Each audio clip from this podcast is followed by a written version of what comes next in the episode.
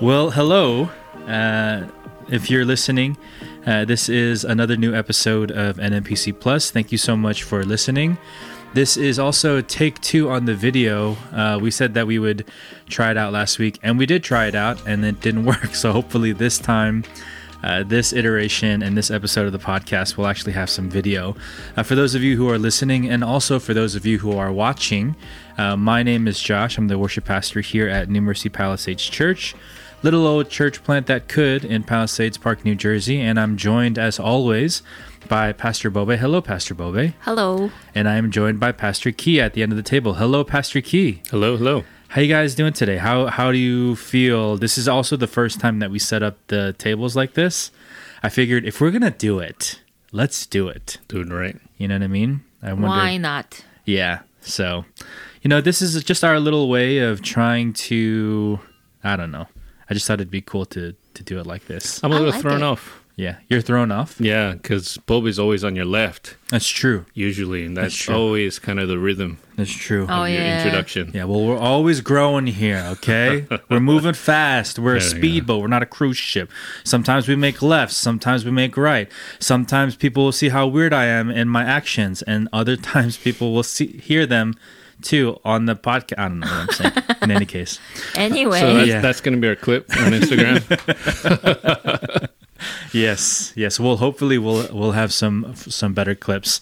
Um, uh, before we get into it, I wanted to ask because it's something I, I think even last week it was kind of in the news, but we never really got a chance to speak about it. But have you two um, heard anything at all about the Asbury revival that's been going on?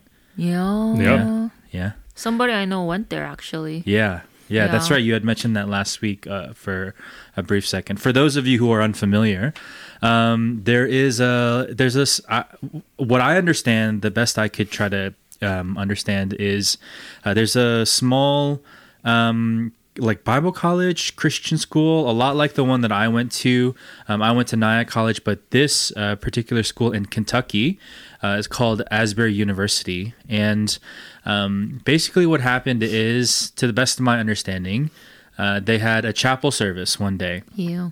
And then um, towards the end of the chapel service, there was kind of like a movement or some kind of a thing that started happening in which people just hung around and they hung around and they hung around. And this uh, revival service, it just ended up lasting days and days uh, on end. Yeah. Um, I, I don't know what the last count was, um, but basically, um, after a few days, even throughout the weekend, I believe it was, um, they finally just said that Monday would be the last day of this um, gathering uh, of of of uh, what was happening at this small little school in Kentucky, mostly because of logistical problems. Yeah. Like people were flocking to Asbury University, and it caused all of this, all of these different problems um, in and throughout the town um, of of uh, I think it's Wilmore, Kentucky, that it Yeah. was.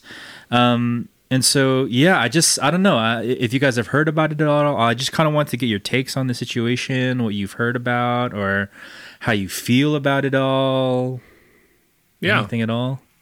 I, uh, it was pretty cool, I thought. Yeah. Um, When did you first hear about it? uh, man, it was on social media. And I think the first person I, I, I, you know, I heard like here and there. I didn't really pay attention initially, but then uh, Rob Reimer wrote a post on Facebook about it. Uh, he's a uh, professor at uh, Alliance Seminary. Yep. And and I was like, okay, well, this is interesting, you know. And I I want to reserve judgment. Like people are going back and forth. Is it like a real revival? Is it a real awakening? And this and that. Uh, but I don't know. I, I think people who were there were being genuine. I think they genuinely experienced something. Uh, I, I do like what. So a lot of people were commenting on it. I do like what some people said. You know, it's ultimately the fruit of the revival that that determines whether it was legitimate or not. And I think that's those are wise words. Um, but the only other thought I had was, ah, man, I, I just I'm curious if the administration and you know, I know it was probably hard for them, you know, trying to figure out the logistics and stuff, and you know, fire code and this and that. But a part of me is wondering if they went the other way and they're like, you know, instead of shutting it down, what can we do? What resources do we need to make it allow allow it to keep going? Right. You know, Right. and I'm so curious how that could have ended. You know, but it ended the way it did. And, Yeah. You know, I'm sure God's sovereign over all of that. But yeah. but genuinely, you know, I, I'm reserving judgment. I don't really know. Yeah. Uh, I, I it does seem like it was legitimate um, experience for everybody who went. I'll just leave it at that. Yeah. Yeah. What about you, Pastor Bobby? Have you heard anything about it at all? Um, from the person that went, I didn't hear it directly, but what that person said was that it was like a very sweet and pure revival, like feeling Yeah. um there, and it's not like super like dramatic or explosive, but that it was like very sweet. Yeah. I think it's cool. Like, you know, you don't see a lot of that. And especially from like, you know, the newer generation leading it because it was all like student led. Yeah. Um, I think that's really powerful. And I think a lot of people are, you know, curious or like maybe some people are skeptical, like, what is this about? You know, whatever. But I feel like, mm, yeah, like the fruit is going to be what um, is going to show us that this is a move of God. But I think also just the testimonies that are flowing out of that, I think I think is evidence enough for me anyway to say that God is really on the move to something and I feel like um isn't it like aren't they like trying to relocate it or something? Yeah, that that's what I heard. Yeah. Because um, if if it's gonna happen sort of at the same clip or at the same pace with the same amount of people, then they definitely need to relocate it just because of logistics. Yeah, That- yeah. Like a lot of what I heard, it's it's just a logistics problem right Yeah. now. Yeah. So it's not technically like ending. They're trying to like see where they can go. Like I today I saw a clip and people are still there. Yeah. Like going there, trying to get a piece of it, like trying to get a taste of it. And something like um there are other universities that kind of caught the fire yeah, and are having their own little pockets of revival. yeah, And you know, obviously the one of the fruit is that it spreads. It's not just located to Asbury University, but that it spreads. So, I mean, we'll see. I'm excited to see what like is birthed out of this movement. Hopefully, you know, it'll come this way too. yeah, Why not, right? Yeah. Why not us, yeah, right? for sure. So, yeah, that's I actually like this makes me more hopeful and more expectant for something to happen um in our day and age, you know? Yeah, Yeah, so Yeah. Uh, when uh, when I was reading a little bit about it, and when I had first heard about it, um, man, I, I I had a bunch of thoughts thoughts on it as well. Um, you know, uh, for me, uh, the kind of beginning half of my ministry, I was with the uh, ministry um, in the local area, and a lot of what we were trying to do was, you know, our slogan, our tagline was just try to bring revival to this region um, whatever that looks like. Um, and we sort of banged on that drum for, for years and years and years, you know? yeah. And so when I heard about what was going on, there was a part of me that was like, there? Why not here, Lord? You know what I mean? Yeah, There's a there's a part of my heart, and I'm just being super honest right now. Like, there was a part of my heart that got a little bit a little bit jealous about what was happening, you know. Mm. Hmm. And this isn't one of those like holy jealousies that I had either. Hmm. If I'm being really honest, it was kind of like a oh man, that's that's really cool, but why not here and why not in this region? Why not um, for the ones that have been banging that drum around here um, for generations? And Yeah. and that's not just me, uh, but I mean people that that have come before me and people that are going to come after me. Like why not here? And um, you know, as I continue to think through it, there's also the the strange and icky thing of like, you know, because I don't know how else to like get information on it than to like go on news sites or go to YouTube and all that stuff. And almost immediately after I put in uh, like revival, like Asbury revival, there were um, like YouTube videos right next to the chapel service video of like you know the thumbnail of like the guy or the girl that's like sitting there like I went to Asbury revival. Oh, yeah, yeah. Here's what I saw and I don't know. I I don't know if this is me continuing to resist the moment that we find ourselves in, but I, I don't know. Is that just human nature of like people need to go and see and and then report on it and then be like, this is real, this is not. You know, like, is that just a a, a a product of the fact that we live in this time in which everything needs to be broadcast and everything needs to be like put out there on YouTube and and and I know that that sounds a little bit even hypocritical, even as we mm-hmm. sit around this table and try to do that same thing. You know what I mean? Mm. But right. That's true. yeah, I, I don't know. I I, I struggle um, not with whether or not it's good. I, I think I'm I'm kind of in the same place as you guys. Just let the fruit of the ministry, fruit of whatever happened in this moment, let that kind of be the determining factor of whether or not it was good or whether or not it was bad. But um, you know, it's just one of those things where like when God does something, He reveals kind of what's in your heart. And he reveals in what's in your heart in in so many different ways, the good and the bad. You know what I mean?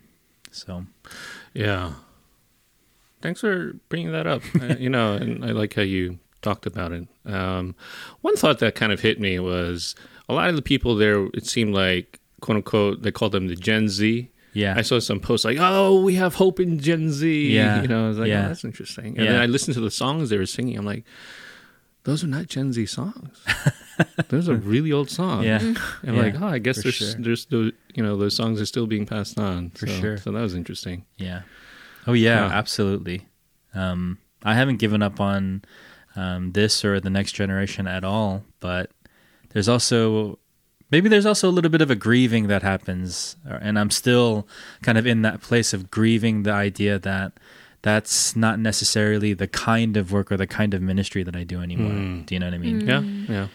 And so I don't know. I just I just thought it was interesting um, as a as a podcast, um, as a just a group of pastors that kind of get around the table and talk about these kinds of things. Yeah. Uh, I just thought it was interesting to kind of think about that and and I, I think the other question that I had was the idea of, mm, you know, that is in Kentucky, right? That is kind of um, over there.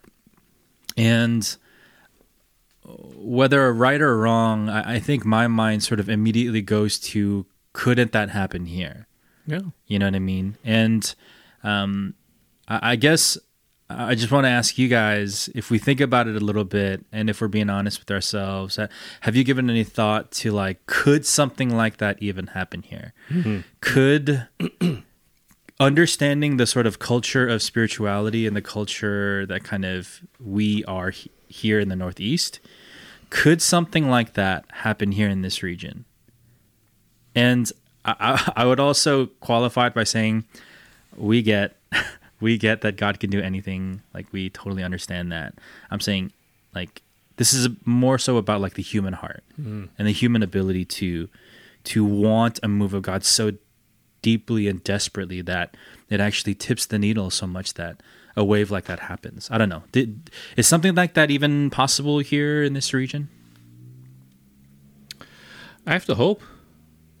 But when I immediately my mind went to a couple Bible locations. One was where Jesus says he went to this town and the Bible says or the Bible says he was not able to do as much because of the lack of faith. Yeah.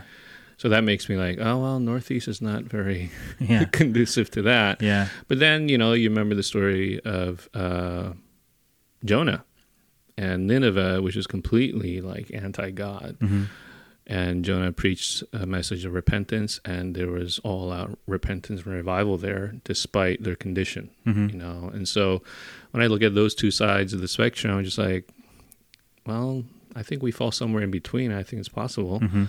Um, but what will bring about that kind of revival is is a question. What method will will God use? But from the human side, you know, I don't know, man. It's tough. Uh, you know, I- I've actually talked to a lot of pastors from different regions. They're like, I don't know how you guys do ministry in the Northeast. Uh, that's where ministers go to die. I'm like, what? Jeez, manga. Grow some Yeah. skin. Yeah. Um, I'm not kidding. but yeah, I you know, like you said, God can do it, but given the realities of the Northeast, I think it's going to take a special move. Personally, Mm. Yeah. Maybe there's a re- reason why it wasn't at a major city. Interesting. I think like and I'm just talking here, thinking out loud. Go ahead and talk then. Yeah. um, I think I do believe that revival is possible in this area.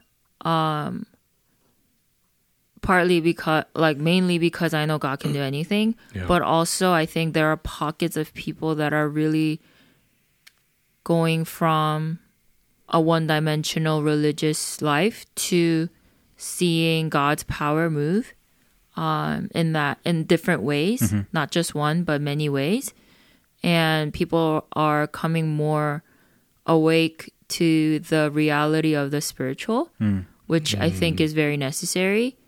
Um, so I do believe that it can happen here, but I think maybe this is just my hypothesis. Go ahead. Go ahead. But maybe the reason why it wasn't at a major city was possibly like because of the spiritual warfare that happens. Hmm. Because think about it. Let's say revival broke out in New York City. The uh, the kind of influence it could have globally, I think, is beyond anything we can imagine. Hmm. You know, and because of that, I think probably the enemy is working double time, triple time here to keep us under a lull. Hmm. And so, not to say that God can't break through that lull, mm-hmm. but I think there maybe there requires something of us believers, whether it's in the type of faith we have or the way we're praying for revival to come to this area, that we need to be unified on hmm. in order to see that kind of revival come. Yeah. And I think there is something to how this Asbury University revival, you know, how that people are describing it as sweet and pure. I think that pure peace is like really important. Um yeah. When receiving the revival. And yeah, so I do believe that it could happen here. Now, will it happen the way the same as Asbury? Probably not. Or maybe it will, you know? But I think my hope personally, when I was, you know, because there were people live streaming it Yeah. for like 24 7, right? Yeah. Yeah. and I'm watching it, and as I'm watching, even like I literally watch like two minutes at a time, um, just to see like how how it's going, you know. And every time I would tune in, there's this hope that arises in my heart, and I'm hoping that um, when it happens, wherever I may be, whether it's here or you know in New York City or wherever that's near here, like I hope I have eyes to see hmm. that this is a revival. Hmm. I think not everybody's gonna be on the same page as us. Not everybody's gonna recognize this as a revival. Even Asbury, right? Like people probably I don't know what people are saying on social media or anything, but like people might be critics of it, hmm. you know, and they might miss what God is actually doing. And I don't want that. Yeah. So the hope for me and for all of us, I think, is that we would have eyes to see and know and recognize that this is a move of God. Yeah. Yeah. Yeah. That's that's an interesting point that you bring up. The idea of could it have hap- could it have happened in a major city? Um, you know, the area that we minister to. I mean, we minister to a very smaller area than just like the larger Northeast and Yeah. like Northeast corridor. Right, we're in New Jersey and we're in a very specific town, um, and um, our region that we serve is maybe a little bit smaller, right? Um, but it's still a quite a large bit of region that we try to minister to, and yet even still beyond that, like the Northeast corridor, New York City, New Jersey, the tri-state area, all of it kind of seems so big that like can one church, can one body, can one entity really even touch an entire region like that? Um, so it's it's it's funny that you say that could it have happened in a in a big city? Um, I don't know if you guys have heard this before, but um, there was a thing. Um, s- someone said this to me years ago, um, but uh, I went to I went to a Hillsong concert. This was before they set up camp, really in in uh, New York in New Jersey. Um, and Hillsong just sort of sent a team, and they were touring, and they were going everywhere. And I I went to one of the um, I guess concerts or worship nights or what you whatever you want to call it, and I went there and I think it was Joel Houston who was kind of saying some stuff and he was saying how for years people were saying don't go to the Northeast. Like don't go to New York City, don't go there because it's not going to be the way that you think it's going to be, right? Yeah. Um, and then after that, I, I just thought that was interesting, but I kind of put that away. And then the people that I was with that night, uh, particularly uh, my one friend, he was saying how he had heard that before, that he had heard that um, these Christian artists, especially in the 90s and the early 2000s, in which um, kind of CCM was bigger than it has ever been. Yeah. Um, and there were plenty of touring artists and musicians, and they would go to all these places. But uh, one of the few places that they would avoid in America was the Northeast, specifically New York City, um, because it was just so dead and empty, and everybody was just doing their own thing, and nobody really cared about all these things. And so it's funny that you mentioned that, Bobe, just because I sometimes go back to that place, right? And I heard that years ago. Like, I want to say like upwards of 10, 12 years ago, I heard that. And, and, you know, Hillsong coming to New York City marked uh, like a, a huge shift and a huge kind of change in the region.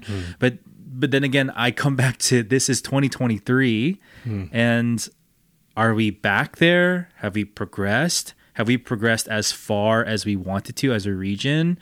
Um, and this is a larger conversation than the three of us can sort of hash out right now. But I don't know. I just, I just every once in a while, I, I, my mind kind of goes there, and I think the Asbury revival itself was sort of, um, it just got me thinking again, Yeah. thinking about our region Yeah. thinking about maybe a little bit more than just our church. I mean, this podcast exists because we wanted to speak to our people, right? That that still remains true even to this day, but but every once in a while I am caused and I am led to think about more than just our church and I think about this region, you know. And so, I don't know. I don't know if something like that could happen right now. Not because God doesn't want it, but but I I don't know how many of the people do. Yeah.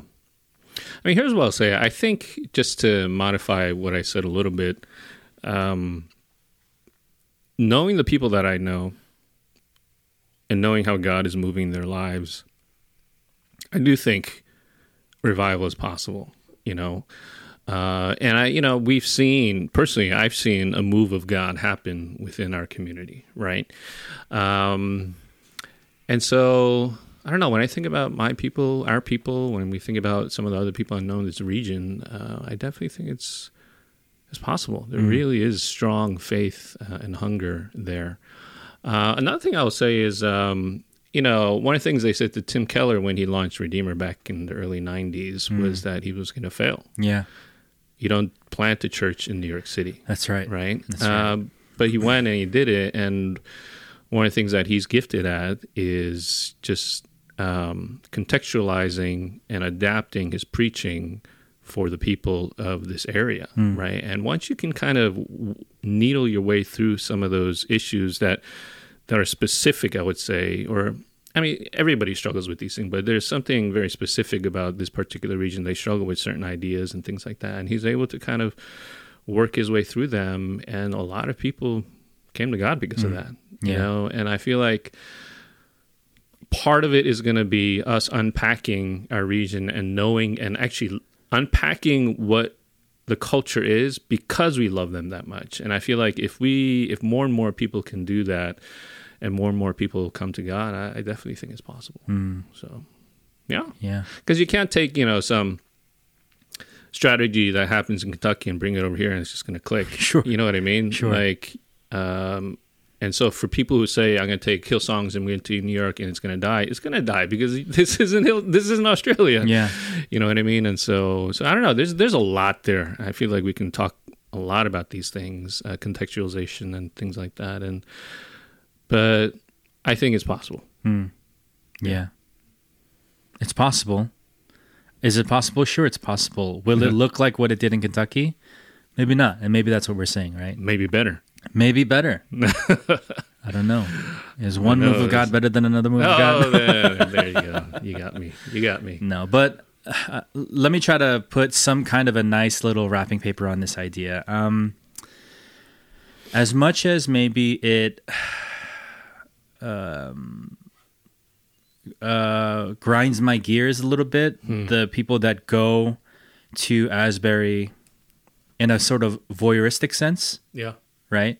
As much as that kind of grinds my gears, um, I'm sure that there are also people that are going to Asbury and that that have gone and come back from um, that that little place um, in Kentucky, and they didn't go because of any voyeuristic reason, but they went because they were hungry Yeah. and they wanted something. They wanted something that maybe they they weren't getting or or or they they couldn't give to themselves and they just decided to to to go out there and to to see what's happening.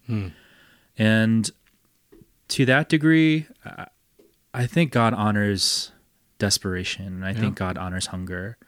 And so, um, to those people that are truly hungry, um, maybe that's what it takes, right? Like maybe, maybe it's it's the hungry that are going to eat the most, um, and that and they're going to enjoy it the most too, right? So, um, yeah, I mean, hopefully, um, if you're if you just heard about the Asbury revival, you know, from this little conversation, hopefully that that causes you to maybe look into it, but then also that you would look into it with with new and hopeful eyes rather than um yeah, rather than cynical and Yeah. and less than helpful ones, right? Yeah. So Yeah, if I could say something to that as Yeah. well, I, I have a very strong aversion to uh, spectacle and people flocking to spectacle. yeah. Um, you know, sometimes when I see people going to these massive Christian concerts, ah, they're you know going crazy. I'm just like, well, let's see what happens a week from now. Sure.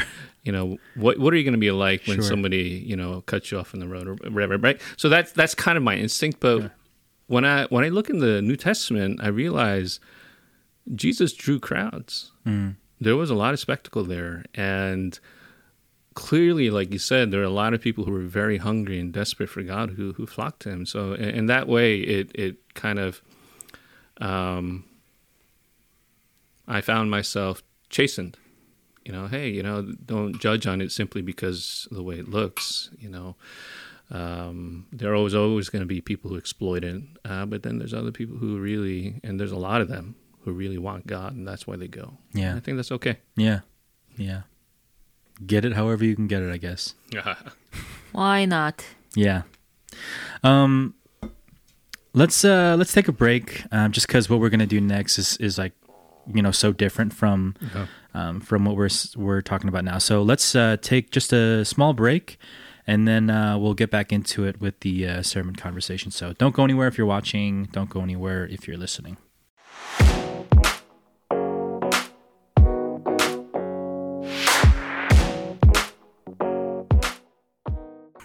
And we're back. Thank you for waiting the 10 seconds. We appreciate you coming back. Um, we are um, in the middle of, or actually, j- this past Sunday, we got to the end of the latest uh, little series. Uh, Pastor Key gave the message. Um, and, uh, you know, as we do, we're just trying to unpack it and, and we're, we're trying to talk a little bit uh, about kind of uh, what happened on Sunday and maybe expand on it and kind of take that idea a little bit deeper. Um, also, too, um, Pastor Key, we were we had our staff meeting yesterday, as we Yeah. always do on Tuesdays, and uh, you had said something very interesting, and I, I want to get into that. But for right now, just for the sake of this conversation and to build a little bit of context about what's going on, Pastor Key, I'm going to give it over to you, and if you could just help us understand where we were, what your message was about, kind of your overall heart, um, and where you wanted to steer it, and then we'll sort of take it from there. Yeah. Yeah. So this was the last sermon in uh, uh, Walking with the Spirit series. And uh, so, if in the first sermon, we talked about experiencing God, why that's important, why that's a product of our faith. The second sermon, we talked about faith, right? And um, I, I encourage people to to recognize faith as something that's very rational, and that's very reasoned, um, and using the reasoning as a resource for us to take that bolder step of faith. Sometimes people can't take that bold step of faith because they're like, oh, it's not rational. There's no reasoning behind it. But when you see that there is, like, oh, I could take this step of faith and it's very sound, you know. And so I talked about that in the second one. Uh, and the third one, I talked about uh, obedience. Yeah, and that was this past Sunday. Yeah, Yep. and, and basically the the main theme was, um, or the main idea was, you only really get to know something after you do it. Mm. And in the Christian life, that looks like obedience, right? And um, I talked about how when you do obey, um, these things unfold in your life. You discover things about God that you didn't you didn't know before because as you're doing it, you see um, deeper truths. Just like you know, you play any sport. The more you play it, the deeper you, you see the strategy and the truths behind it. And I think I use pizza, the making of pizza, to you know illustrate that. And how when I started making pizza, um, I was like, oh my god, I know so much more about pizza. So many things I didn't even see before. Right. And that was very helpful to me. Yeah. You know? um, and so the Christian life is very similar. And it's interesting because all the big writers, all the Christian spirituality people, they all would say the same thing about obedience. Mhm. Right? Obedience is the key that unlocks every door, is what C.S. Lewis said. Right, and uh, so the fact that everybody says it, I think there's there's something to it.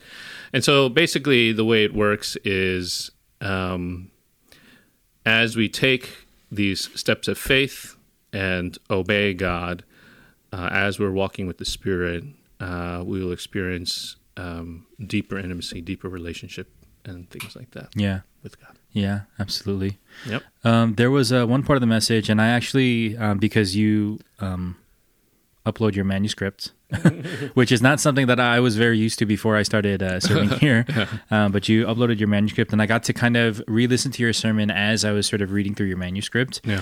Number one, as a as a fellow preacher, I think that's it's always nice to see, and it's always interesting to see what your actual um, I just did it like your ums and your ahs and your little breaks and how how that might fit in and how that might actually kind of go into your manuscript. Sometimes I get so into sermon prepping that I'll input some of those things in, like those little moves. Yeah, yeah.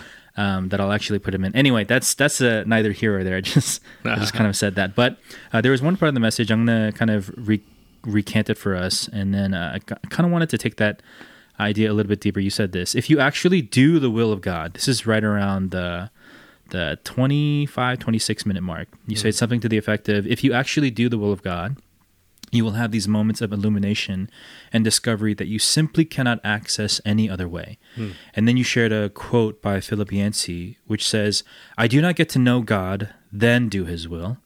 I get to know him by doing his will. Yeah. I think that is such a lovely and wonderful, grounding yet accessible thing and truth for us all to sort of meditate and sit on for a while. But here's the thing a lot of us, many of us, will sit and meditate and think about and process something like that. Mm. And then we won't actually ever get around to doing his will. Yeah, that's right. Do you know what I mean? Mm-hmm. Um, can you? And I, I'd love for for the the both of you to kind of speak into this, um, however you can. But can you speak into the idea of as a as a pastor, as a preacher, I'm trying to convince you of something. A lot of preaching is just I, I'm trying to convince you of something. In this uh, sermon, Pastor Key, the idea is you're trying to convince us to be obedient in our relationship with the Lord so that we would actually do the will of God. Thereby we get to know him more. Mm-hmm. Right? And that's that's basically what this moment what what this excerpt is about. But can you speak into that because between my trying to get to convince you of something Yeah. and you're actually listening, taking up the mental, and then doing something about it, there's often a disconnect, right? Yeah. So help me understand what that disconnect is. Help me understand like why. Um, this is nice. I do not get to know God, then do His will. I get to know Him by doing His will. But why why don't we do his will as much as we should? Like, how come we don't, you know? Yeah, that's the mystery, right? you okay, Bobe? Yeah. You seem a little tired. No, I'm fine. I'm thinking. Thinking, yeah. My brain is going. yeah, I don't know. That's the perennial question, Yeah. right? Jesus telling people to do things, why they didn't do it. yeah. And um, I can only speak from personal experience. Sure. For me, it really it really boils down to just here's what I'll say. What's interesting is as you do God's will, it's very not glamorous. Yeah. Here's what that's that's what people have to realize is the doing of God's will is actually, believe it or not, very laborious, very burdensome, very hard.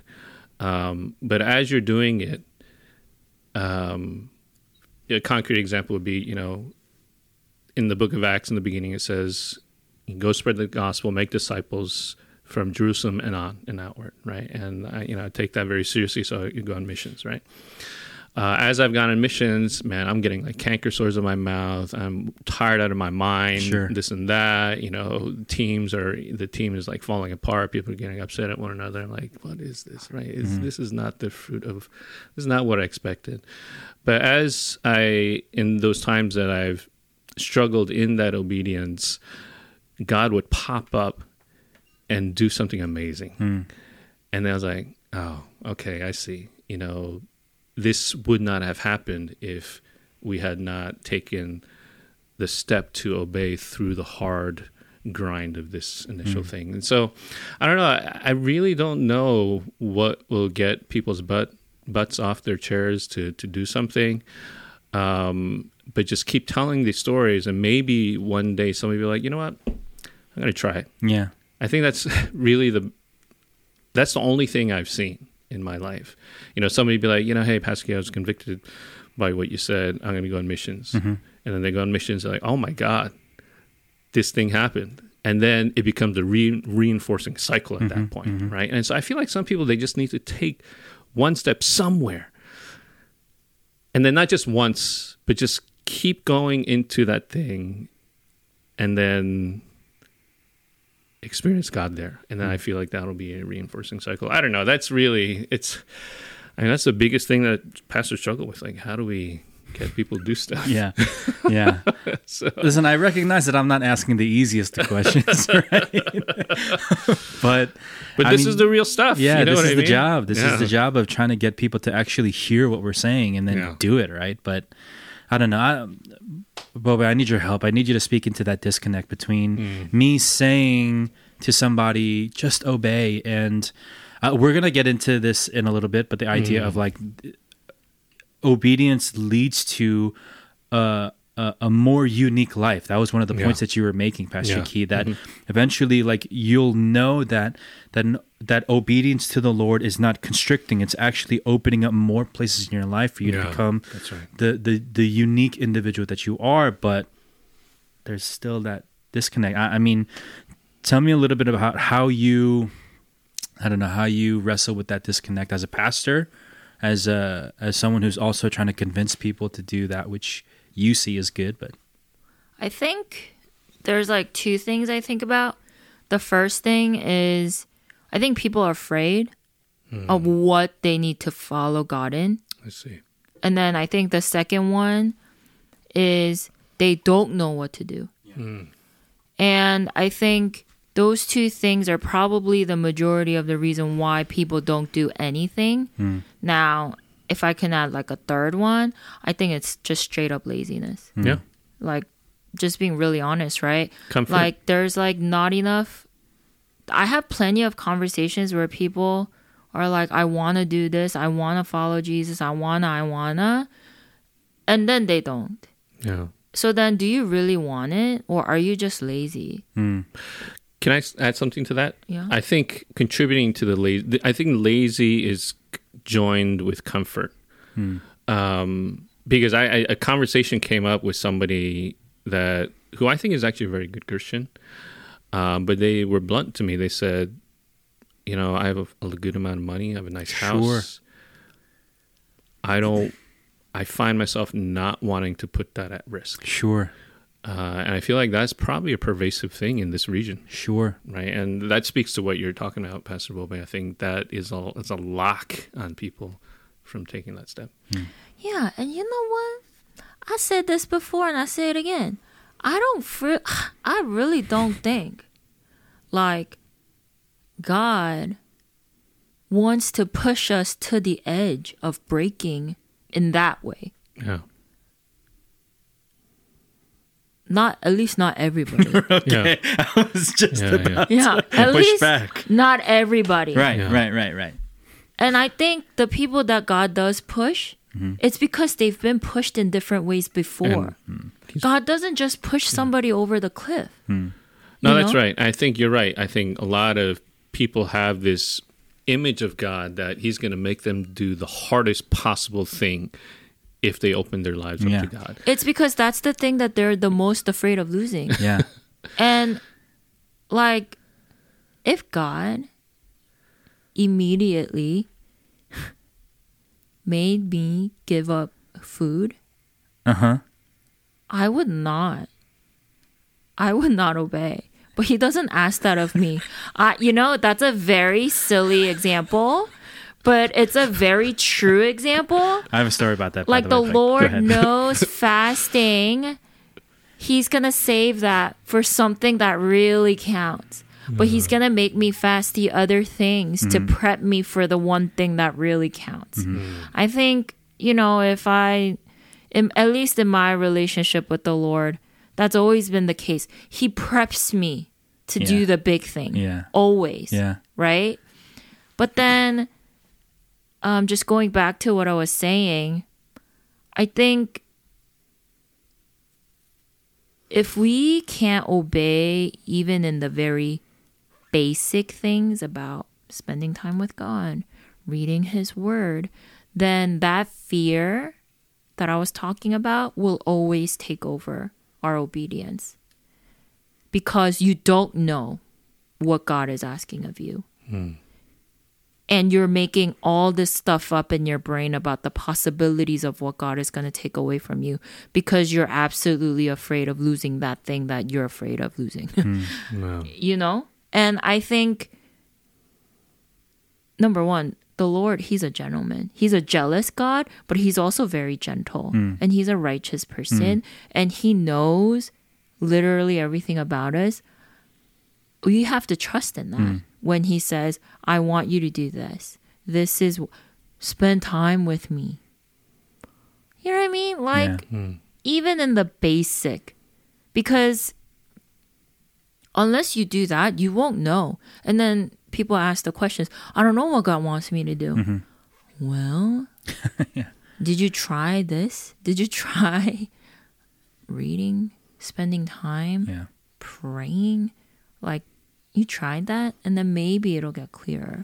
Yeah. And when people say that they don't know what God wants them to do, I think they're almost asking they're almost looking for something very like specific like he wants me to do Yeah, this thing. yeah. And I'm like, no, the Bible is very clear about what God wants you to do. Yep. You know what I mean? Do any of that. Yeah. you know, start with one of those yeah. little things. Yeah, for sure. You know, and and there, you know, there God I think will open up things. Hmm. Uh, If you look in the Bible, generally speaking, all the people that God commanded to do something extravagant, they were already counted as righteous before the Lord. yeah. Like we have to think about that. Yeah. There's so much value in that line. Yeah. They were already doing the stuff before God asked them to do anything.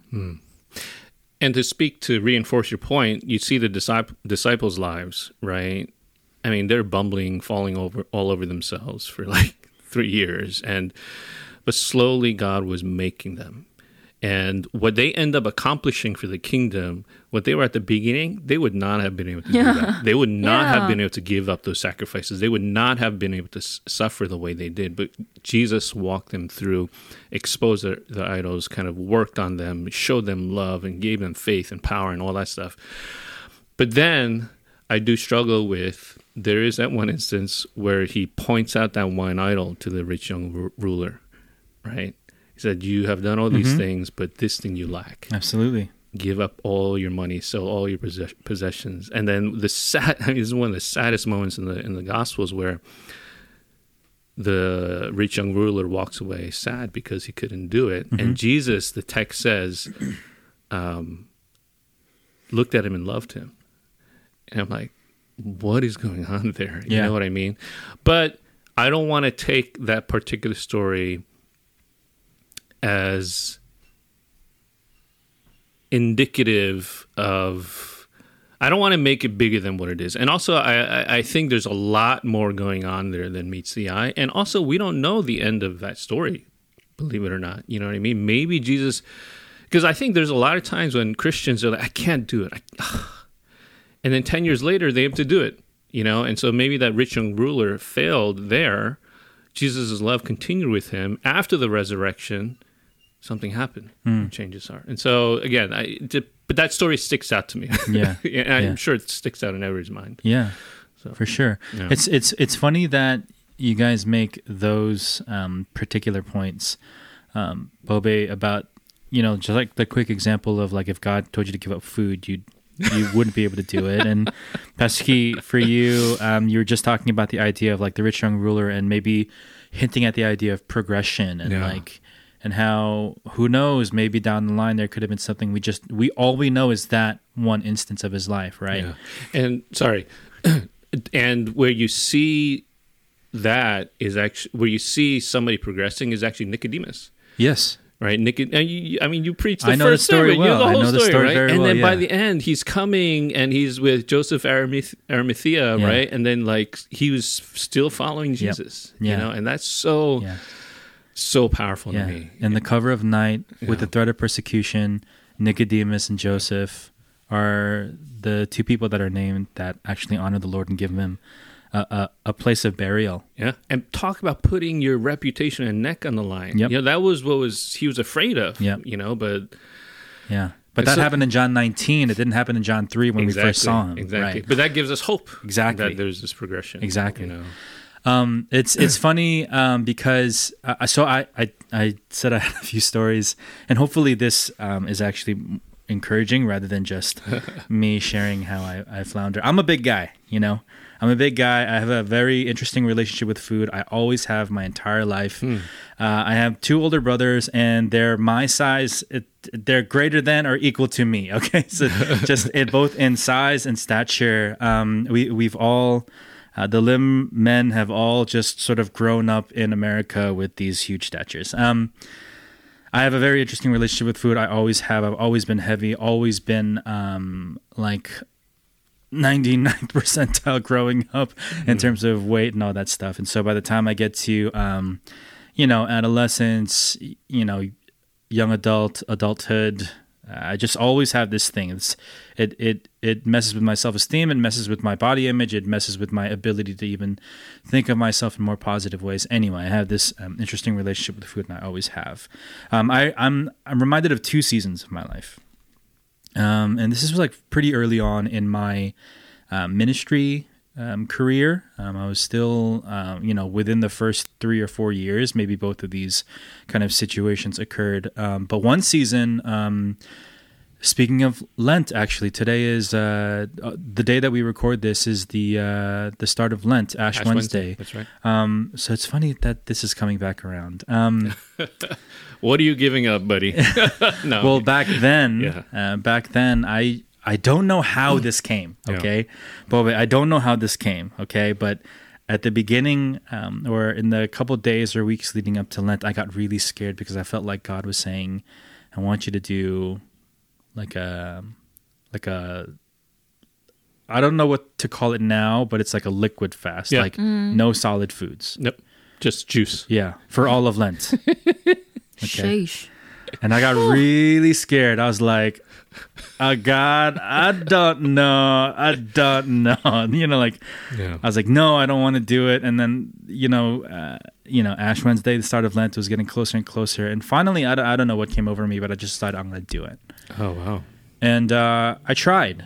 And I wasn't very successful, but I tried. And actually, um, for the first like three weeks of Lent, I want to say like 20, 21 days, I, I was actually doing okay. Oh, nice. Um, you know, I, I take my um, Sabbath breaks, so it's Yeah. like six days, and and I get to sort of, uh, with wisdom, just sort of uh, take a break and then go back to it um, Monday through Saturday. So I would take my Sabbath breaks, but for about three weeks, I was actually doing pretty good. And then um, there was uh, in the middle of Lent, um, I, like I had to go to a wedding, and it was a very dear friend of mine at the time, and I, I had already made up in my mind before that because it's a it's a celebration because it's a very you know um, important friend to me.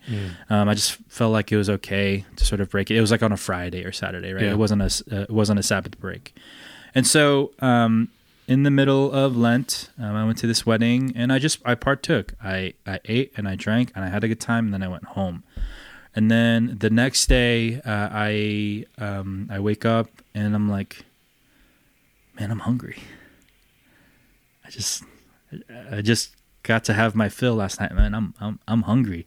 I'm hungrier than I've been than the first couple days, or even like up till now. After these many, I'm hungry, and so I was just like, wow, what's one more day? And so I, oh, I see. I just I, I ate again, right? Yeah. I broke my fast. Mhm. Um, and it uh, just to speed to the end, it happened over and over again until by like day thirty of Lent, I just said, I can't do it anymore, God. I I'm such a sinner. I can't hmm. even do that which you've led me to do.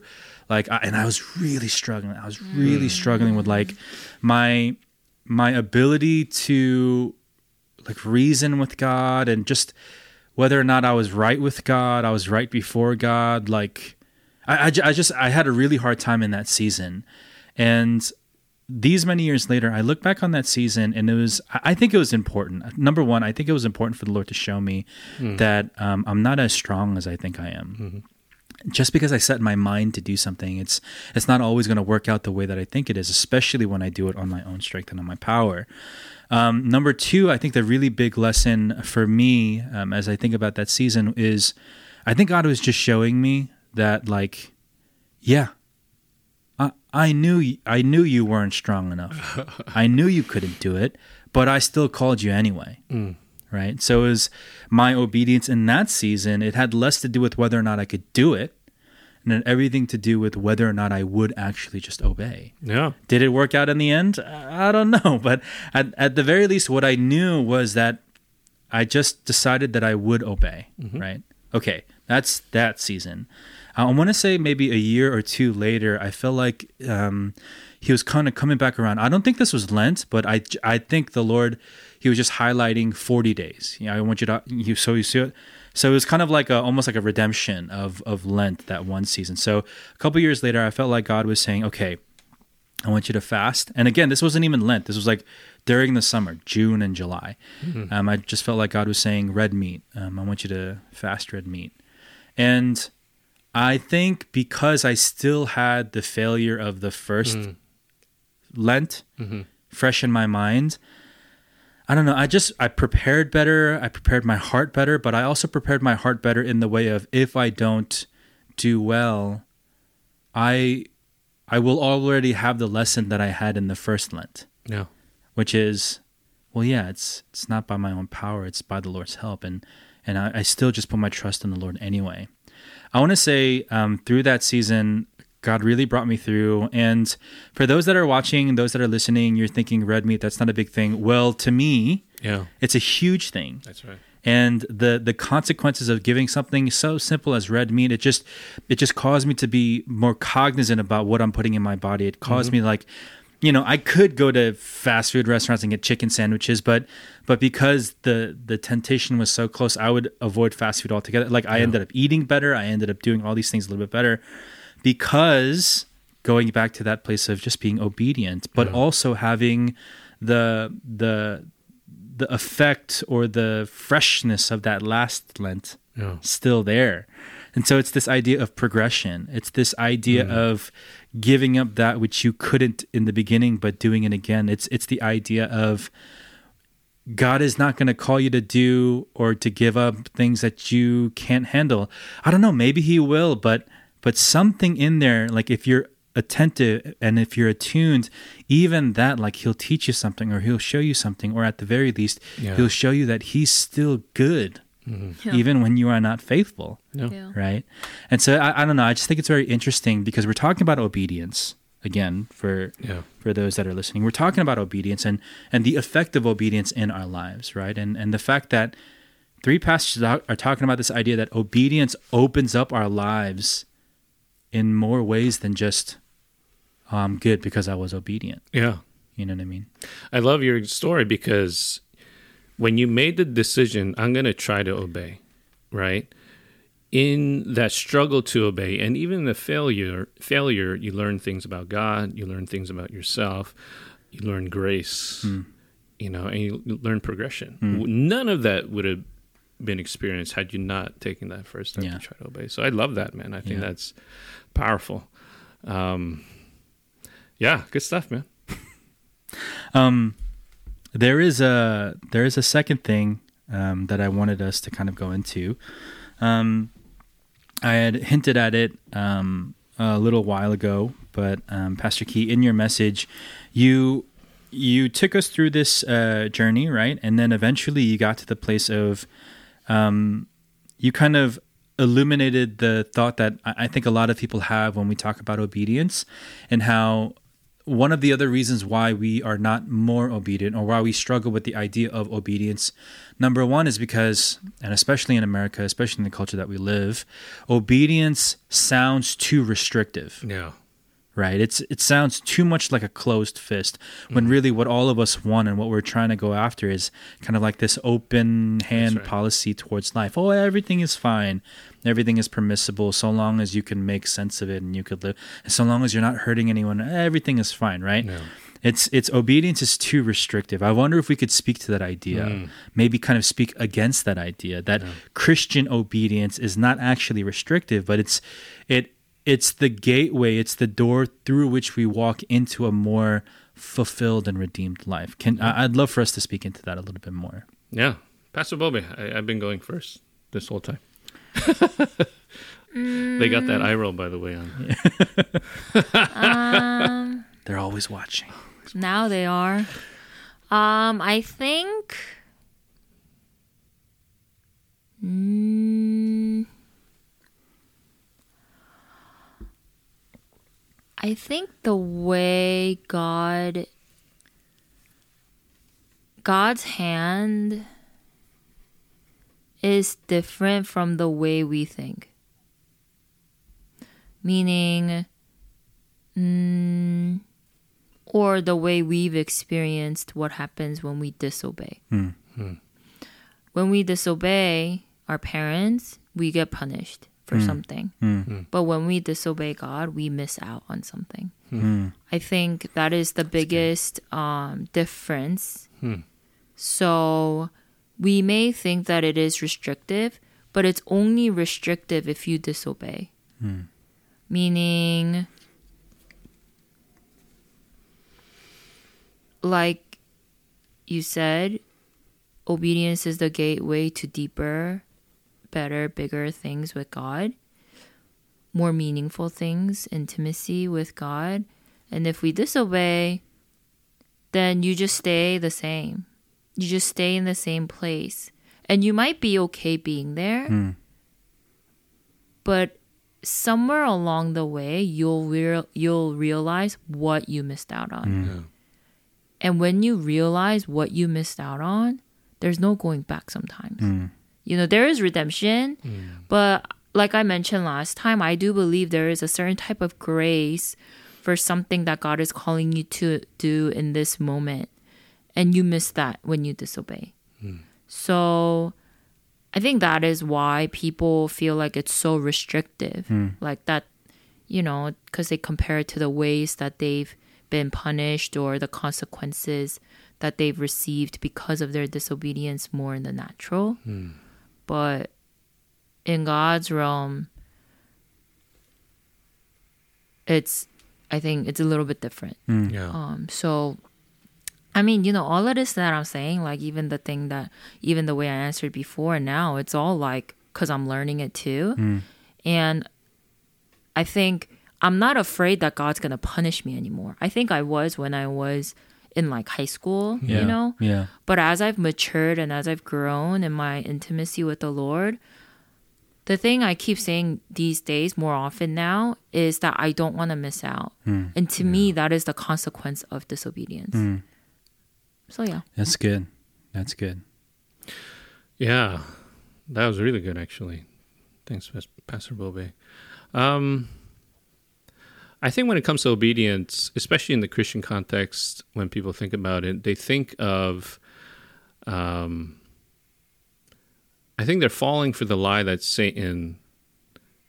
Well, I think they're falling for the lie that um, of Genesis, of early Genesis with Adam and Eve Yeah. right? Because it's it's fascinating because I, I remember actually I was in missions in China and they were talking about the whole serpent, you know, tempting and this and that, and basically their whole thought was God is a God who prohibits. Why is He the God who prohibits? Right? And then if you think about it, it's like, no, God is not the God who prohibits. He gave them free reign of the entire garden to do pretty much whatever they wanted, mm-hmm. right? And it was just this one little boundary that Yeah. he put into place. Uh, and I talked about this in a previous sermon, but he puts that boundary there because you need boundaries to flourish in life. Uh, and the illustration I like to use is actually grammar, but I'll use a different one. So I don't know. I, sometimes I'll be on Instagram and I see these people who just use a pencil and they, they can make photorealistic images just using that their pencil. I'm like, oh my god, that's unbelievable. Yeah. But you know how they got there? They got there because they subjected themselves to discipline, right? They subjected themselves to learning technique, uh, to learning these basic things that were probably felt like straitjackets to them initially, right? But as they obeyed, you know, if you will, those particular parameters and boundaries of, of this particular art, they were able to ex- create things that they would not have been able to create otherwise.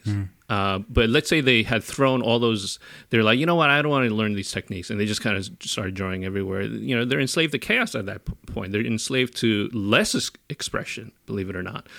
Uh, and so that's for me the best way to think about it. Like God puts these boundaries in place because as you um, obey God, through these ways, your expression of life becomes that much more healthy, that much more wide, that much more rich.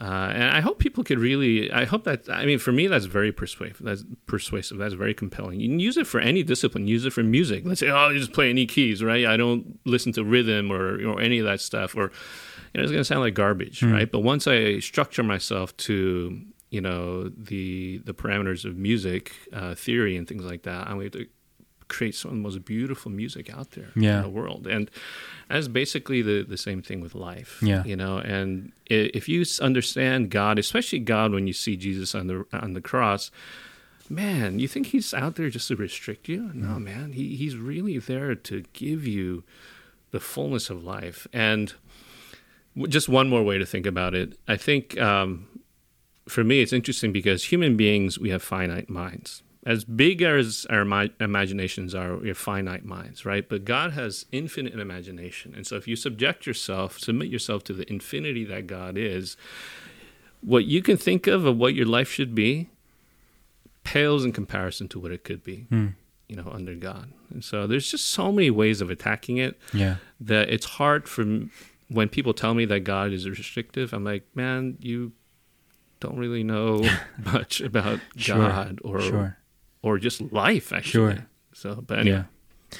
Yeah. It's always such an interesting thing when people say that only because, and I come against this, I come up against this more and more the older that I get, but it's like, okay, what's the, what is the, what is the other end of what they're describing? yeah, Safety, like growing a career, earning a certain amount of money, especially in what's pervasive around this culture, right? Like, and in, in this region, it's it's getting as much money or power or Yeah. influence as possible. It is setting yourself up to retire by a certain age. It is mm-hmm. setting up your kids if you're building a family. It's it's it's taking care of your parents if you're in a position and have to do that. And and I don't know, like that that seems pretty restrictive to me. exactly Like- right.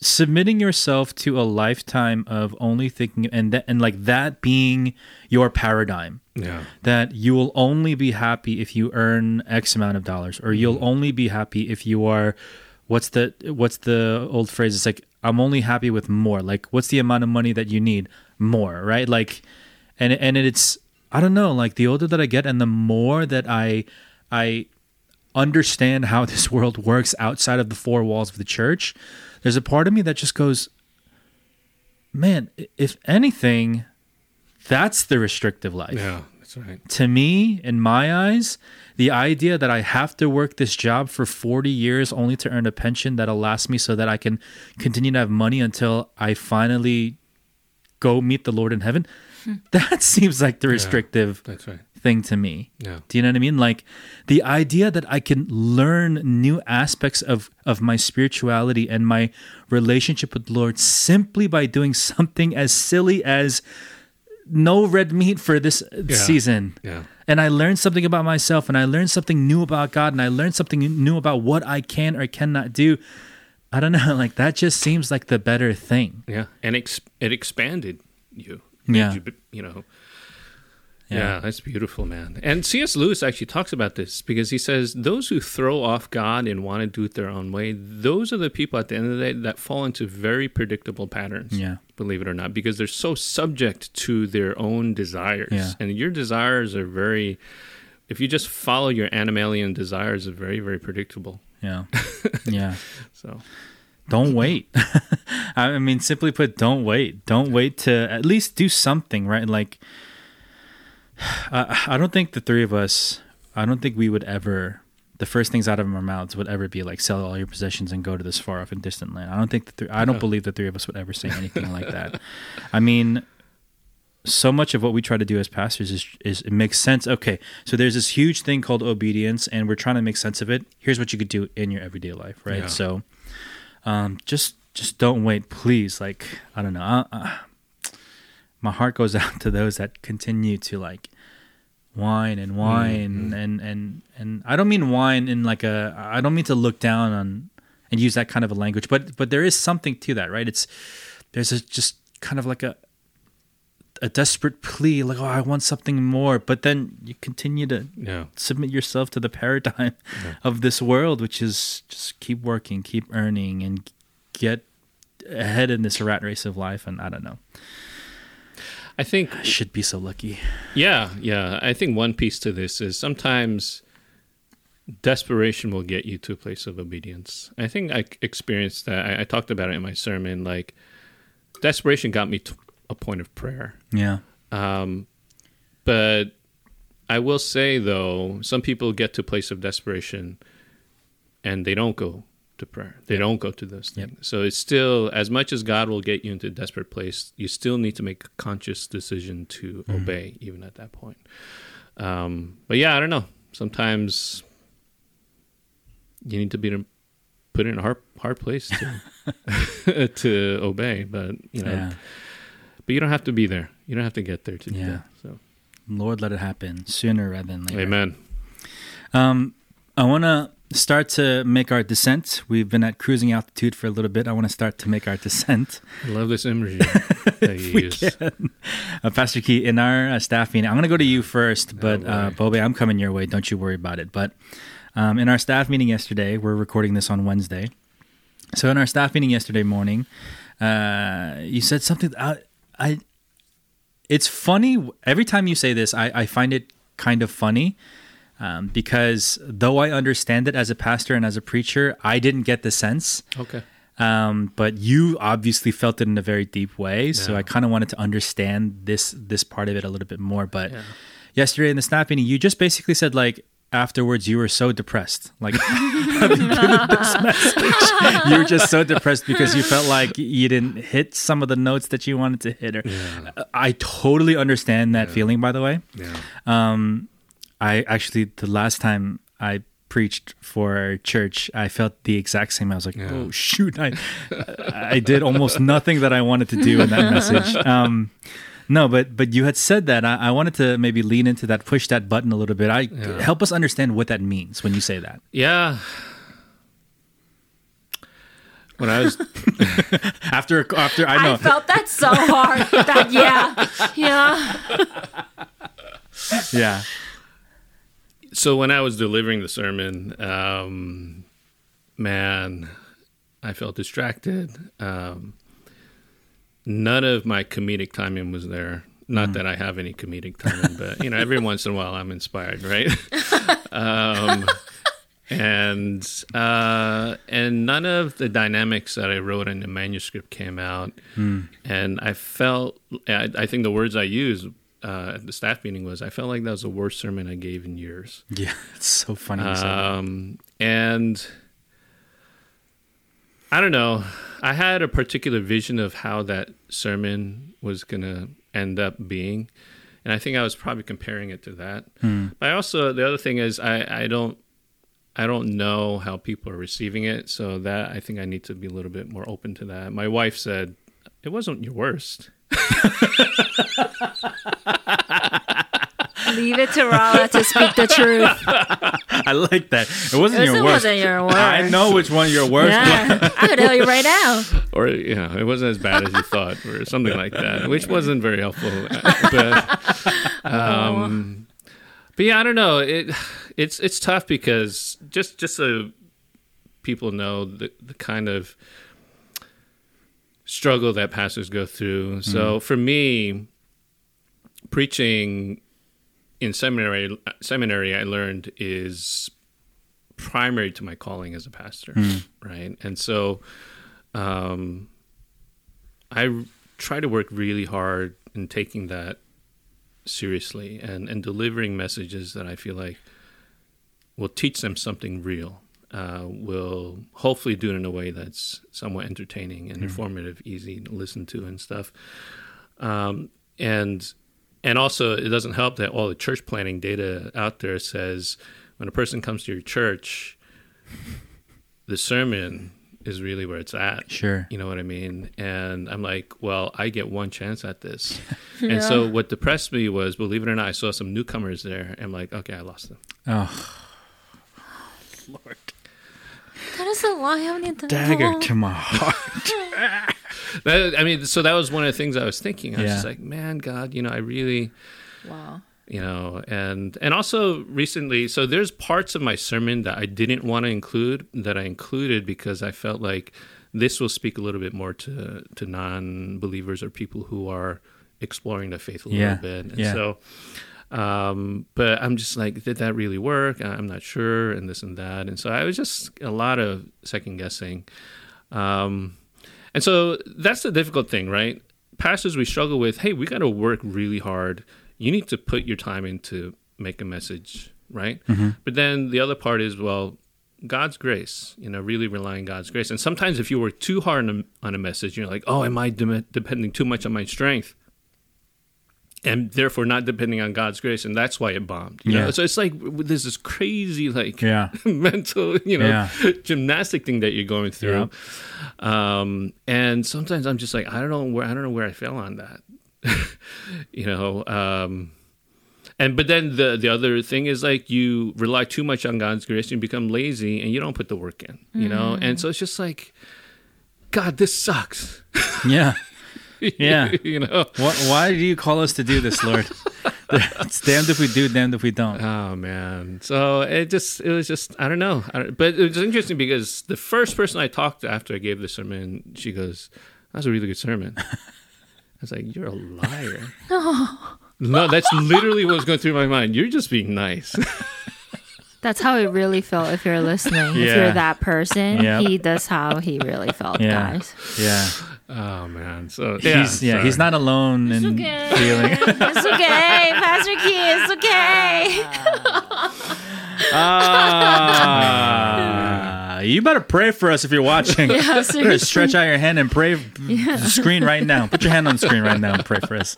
Um, you know, it's so funny, Pastor Key. I resp- I it's this is not just to gas you up, but it, there's a there's a commentary here uh, that is at play. But Pastor I really respect you. You know, like not only for your style of preaching and your style of leadership and the fact that you've been so good to me personally, but mm-hmm. Bobe, I'm sure you've been the recipient of this as well. Yeah. But but also just like I have a lot of respect for people that have so much, so many years in the ministry. Yeah. You know, like Yeah. upwards of twenty Yeah. ish. It's like 25. Yeah. Look Your- at you, 25 years. Your ministry career is old enough to go rent the car. You know? I don't know. I don't, I don't know if that's encouraging, man. no, what I meant. okay, let me try to let me try to find it. It's like fine wine. How about that? we How about that, fine wine. Josh? Fine wine. It only gets better with age. Yes. Yes. So what I mean, what I mean, where I mean to go is, it's it's funny how after all these years you still have hmm. a, what do I call, um, like a fear, hmm. like a holy fear, a righteous fear Yeah. of the moment, right? Yeah. it's it's I don't know like there's there are days there are seasons in my life in which I preach and I have no fear and hmm. it's not good. Like I, I don't mean that I'm fearless. I mean that I have no like reverence. I have no holy fear of that place and being the mouthpiece, like being the person through which somebody else is going to receive a truth of the Lord, right? Like there are some days where I don't have that fear and I don't know, like the the one thing that stands above all the other things here, Pastor mm. Key, is that this idea. I, I think that only happens because you have a holy fear of that place. Hmm. And I think it's good, right? I think it Yeah. it's like cold water down your back. It just makes you kind of be focused and hmm. and try to do everything that you can. But but then also the other side, it maybe it goes past a certain place and then you start to feel like that was the Yeah. worst sermon you gave in years and Yeah. I don't know because like the other thing too, and this is the thing about this podcast is like. Hmm. I, I want it to be proof positive that even if you felt that, Pastor Key, Yeah. there is still good and fruitful conversation to be had out of a message like this, right? Yeah. And it's just to like re- you know believe that unconditionally. Yeah. like, yeah. It's it's absolutely possible, you know. So anyway, I just it's it's funny that you said that, and I wanted to Hmm. encourage you with that. Um, yeah, and I, I I I know that that's that feeling very well, but Bobby, for you, I'm sure there are times, there are moments, there are messages for you too. I'm sure that you kind of feel that way. How do you wrestle with that moment? What do you do in that place? Like, how do you even get past that? I hide. um, that's like immediately what I thought. Man. No, I think The honesty on this podcast is through the roof right now. Um, well, it is true. Yeah. Like there is a part of me that like really wants to hide when I feel mm. like I've bombed it mm-hmm. or it wasn't what I wanted it to be mm-hmm. or thought it was gonna be. Mm-hmm. And then I listened to it again. Yeah. It's not self torture. In the beginning, it used to feel very torturous. But then I listened to it, I'm like, oh, it's not half bad. it wasn't like that bad. Yeah. You know, like, Yeah. because I think hmm. when we think something hmm. is bad, it's so extreme. You know, oh, that was like the worst, you Yep. know? But when I, the reason why I listen again is so I can grow. Hmm. But then when I do listen again, I'm like, oh, it isn't that bad. And then so that like helps me move on mm-hmm. and then hope for the best the next time. Mm-hmm, mm-hmm. But I do think like it really depends on the type of week or months I've had leading up to this message. Well, lucky for me, I don't preach every week like that. You know, I preach to the children, but that's not nearly the same type of prep I have to do to preach in front of like adults, you know? I go from like preaching seven, ten minutes to mm-hmm. like 30 Yeah. like you know your girl is not good at that. But i think it really does depend at least for me on what kind of input i've had from the lord mm. that makes all the difference. Mm. Yeah. Not just in my delivery but the way i feel after. Because generally speaking i want to say 100% of the time that i've preached i don't think oh yeah i mm. nailed it. It's always like you know? Mm-hmm. But then and then people come up and say like oh that was so good blah blah blah mm-hmm. blah blah. I'm like thank you. And then that makes me mm-hmm. want to hide even more. Yeah. so it's Yeah. all you know and so just you know you just trust the lord and Mm-hmm. hope that next time it doesn't suck as bad as this time. Yeah. Yeah. No, absolutely. Hmm. Uh, again, to both of you, uh, I feel like we're in lockstep. There are so many times and seasons where you have it or you don't have it. Yeah. You know, Yeah, really. some messages you got it, or, and I wish I could point to like the prep, but I've I've done messages. I've done the thirty hour prep, and I've done the three hour prep, and I've done the ten hour prep, and I've done the fifteen. You know, I've I've Yeah. done it, and there almost seems to be no formula No, not at all. for whether or not no. you know, like, if you just work on it more, it'll get Yeah. better. I don't know. I, I've No tried. way. I've Yeah. so tried. You know, I said this to um, my wife Dawn, uh, kind of like toward the beginning uh, of our relationship. I think I said, I forget how it came up, but basically the idea was there are times when it's like my flesh wants I- I want to hear that was a great sermon. Mm. Pastor Josh, what a great sermon. Mm-hmm. Wonderful. But the thing is I recognize that that is my flesh, mm. right? Yeah. And so the the my spirituality, the the thing that maybe is a little bit closer to him, it's I would rather not hear anything. Not good, not bad. I don't want to hear anything. Just mm-hmm. if it was a good message and if you were blessed by it, go away and go do whatever it, you know, Yeah, go yeah, live out right. whatever the mm-hmm. blessing, you know, like that's my heart, right? But I know that sometimes people need the to to be able to say it just because it meant so much to them. I I get that, right? And and after after X amount of years, I finally learned to kind of just receive it with some humility, but then also like receive it with the with the right amount of of just okay, Josh, just let the Lord continue to do the work and not you, right? So, um, you know, it's it's funny because like in the beginning, she didn't quite get it or understand it.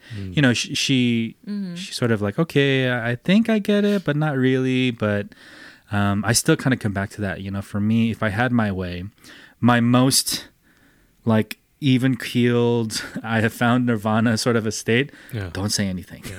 Yeah. If the message was good, uh, first of all, if the message was bad, don't you dare say anything. I don't know that I can handle it. Yeah. But if the message was good, just do me a favor. Go go and live it out. Yeah. Just go and do it Yeah. and let that be the thing and that will be my reward and that will be the, the sort of thing that I walk away with. So I don't know, I just think it's funny. Different years of experience, Yeah. different um context, different everything, but we still kind of have that thing. I think it's a good thing. Yeah.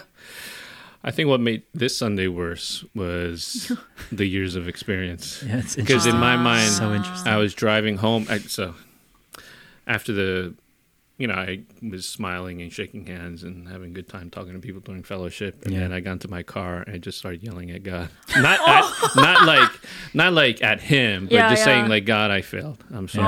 Yeah. It's just like, and I just really just was really really upset and. um and part of what made it so much worse is I, I said to God, like, God, it's been 25 years. Mm.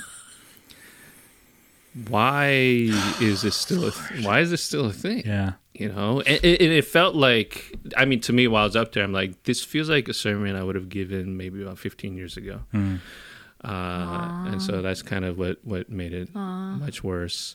But really, I think, and thank you for your kind words before. Really, I actually, as you were sharing that to me, I was getting kind of emotional because you know it's encouraging to hear. Mm. Um, but really, I think what I long for is for people when they hear my preaching and genuinely, yeah, I don't know if you've been listening to my prayers before I, I, I preach nowadays. I'm just like, God, you know, just do something. And I want people to have an encounter. Like, Yeah. I want people to have a mm, moment like Yeah. They just feel God, Yeah. you know? And because I've had those moments, you know, I'm like walking around, hear something, or, you know, and I'm like, oh my God, God bless me through this person. I'm just like, God, I want to be that. I want Yeah. to be able to do that for people so that they really have an encounter with you. And I felt like I had just bombed at, at this past Sunday, and not like necessarily you can control that per se. You don't mm. want to artificially because you, you see so much on social media. People try to manufacture that, Yep. right? But I don't know. So, but yeah, this is a good discussion. You know, I, I'm glad we talked about this. I think this is therapeutic for me. Yeah. Hansungi is okay. it's okay. Um, yeah. Uh, um, we can go on and on about you know, sadness and how we fail and all this stuff. Podcast therapy. yeah, uh, this is good. This is good. Um, you better have kept your hand on that I screen know, if you're seriously, watching. pray Yeah, for we, us. We need to pray all throughout this segment. Um, I continue to have an amazing time on these podcasts. Yeah. For no other reason than we get to dive into those kinds of places, right? Yeah. And um, yeah, if you're listening, if you're watching, I hope you understand that like we're all trying here, right? Like none of us have none of us have it, Yeah. And we're not masters, but for whatever reason, um, we feel like God has called us to a certain mm-hmm. place, mm-hmm. and the three of us, and so many more pastors too. Like I'm not just highlighting us three as a, like we're the only three pastors in this region that are trying to be faithful, right? Like No. pastors i feel like good honest christian pastors that are just trying to live out the word of god you know we're just, we're just all trying to be faithful and we struggle with obedience plenty of times too right Yep. and we struggle mm-hmm. with whether or not um, we're good enough for the ministry that we've been called to. So uh, hopefully um, that that also is an encouragement right? If you're listening or if you're watching you know hopefully that's an encouragement to you uh, as it's been to us that god is going to continue to use you Yeah. right? And you're going to fail. That's okay. But just pick yourself up dust yourself off and just continue to be um, obedient in all the ways that he's called you. So um, i think that's a good place that's a good Yeah. place to land we went a little long um, but i think it was all good Yeah. i think it was all And good And we can cut it up, put some clips in here and there, different places. Yeah, definitely. Um, definitely, definitely. If you're watching or listening, you should be kind of um, in tune or following us on IG, and you should be subscribed on YouTube because, like, this is where these kinds of things go. Yep. Um, my wife was asking me, like, what you know, so what's the point of all this? It's it's really just to leverage places like YouTube and Instagram, not so much to serve ourselves, but to serve others, right? Yeah. Um, and so you should definitely be following us if you're not, because this is this is where you'll get tidbits and and little That's right. morsels that'll help Yeah. you throughout your week. And That's so, um, yeah, we even started to record our Sunday sermons, um, uh, the message portions. Yes. and uh, through the IG, we're we're kind of putting out little uh, videos here and there. Um, yeah, one of our productions people said uh, we should start doing that. They're like everybody else is doing it. Not that Yeah. we do it because everybody else is doing it, yeah, but um, sometimes a little snippet can be helpful. yeah. You know, in Yeah. the week. We can, yeah, we could leverage this for for good, right? Yeah. And the three of us will just try to be accountable to that idea that it'll be leveraged for good and not for self gain. So Wait, Amen. so there's like two things now looking at us when we preach? yeah, No. Oh shoot. yeah. yeah, there yeah. is. There's the Oh, live stream camera, and then there's a se- separate phone camera that we use, and that's that's the that's the IG one. Yeah. okay. Yeah. So You don't notice it. don't For worry. next time. for next time, yeah, sooner rather than later. Um, also, last last announcement: uh, we have a guest speaker this coming Sunday, which means uh, if everything has held true. Uh, that means that next time you listen to our voices and this podcast goes out, we're going to have the guest speaker join us. Yes. And we're so gonna have a- excited for that. We're gonna have a guest on this podcast, which I'm really, I'm super excited about. Um, the last one we had was the speaker for our uh, annual retreat, That's right. Yeah. Jason Coe. and uh, I had such a blast that time. I, I know that we're gonna have such a blast um, uh, next week as well. So Yeah. be on the lookout for that for that podcast when it comes out. In any case, uh, thank you so much for listening. Thank you for watching. Hopefully, uh, the video portion of it works out and we're able to put that up. Um, and uh, yeah, this conversation uh, it's an ongoing one between the three of us and um, in the life of our church. So um, yeah, just just know that there's there's more to come. Uh, with that, we're going to bring this to a close. Thank you so much for listening again. This is NNPC Plus signing off for now.